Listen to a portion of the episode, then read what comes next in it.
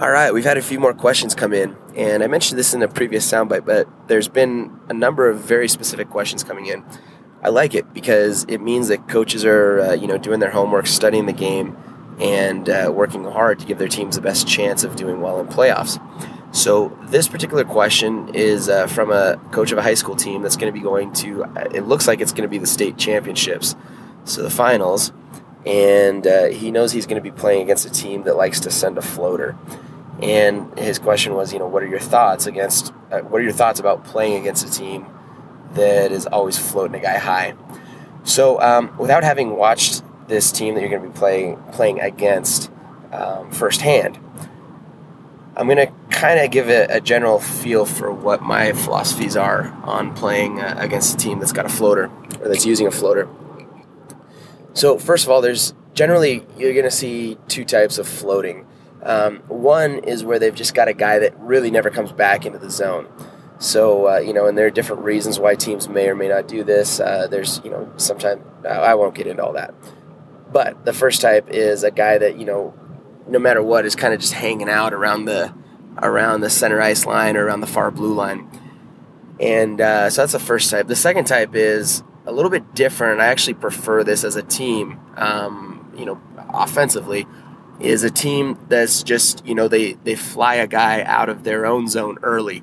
So basically they're they're looking at it and as soon as it looks like their own team may get the puck in the defensive zone, they're shooting a guy out, you know, out of the zone fast.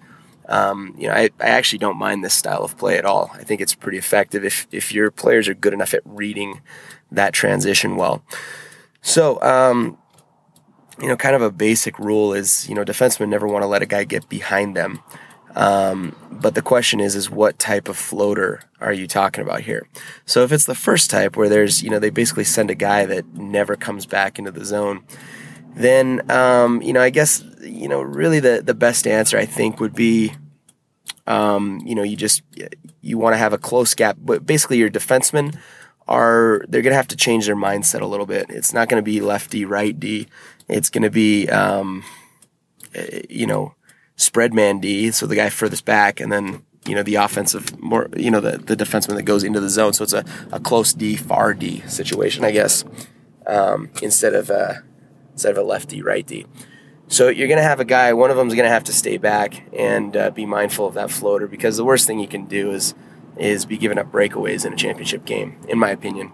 So um, that would be, you know, kind of the main thing. If, if they're playing it the second way, where they bring all five guys back into their zone, but then on that transition, they're f- firing a guy out fast, then that, I would say, you know, bring all five of your guys in. So let both D stay on the blue lines um, and, and play offensively. But then you're going to have to be very mindful and hopefully quick on the transitions.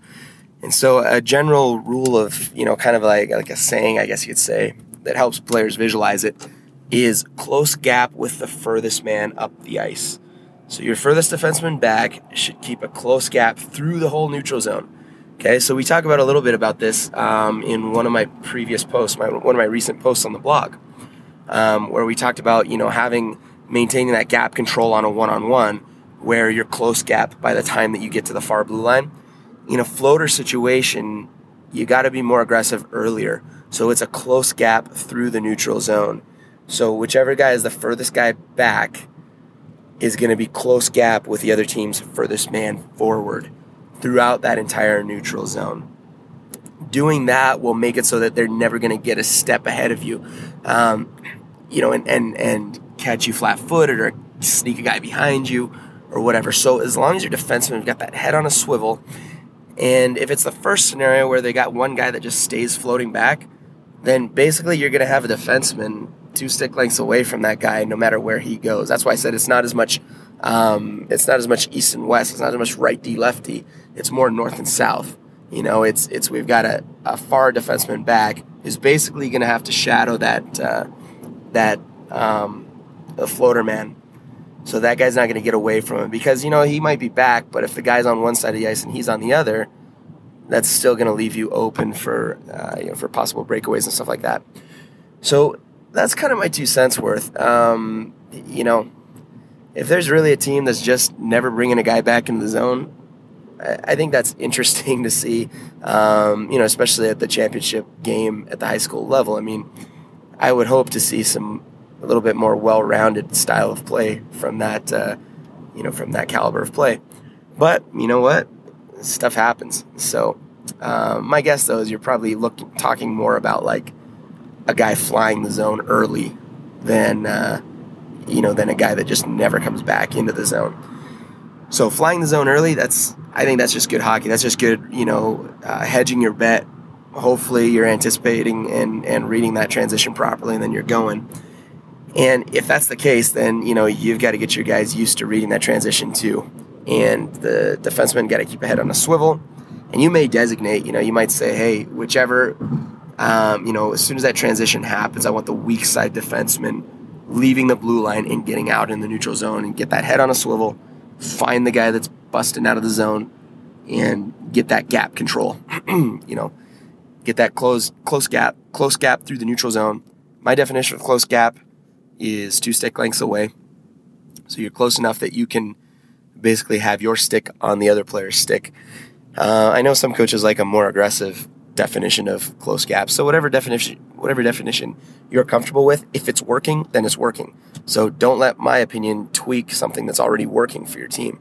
But um, you know that's that's the definition I've used that has worked well with me and with the teams I've coached in the past. So that's you know like I say that's my two cents worth. So hopefully that helps and uh, good luck in your championship game and definitely make sure you let us know how it goes because I love success stories from our coaches, and uh, there have been quite a few lately. So keep it up, keep up the good work. Good luck in your championship game, and um, good luck maintaining control over that floater.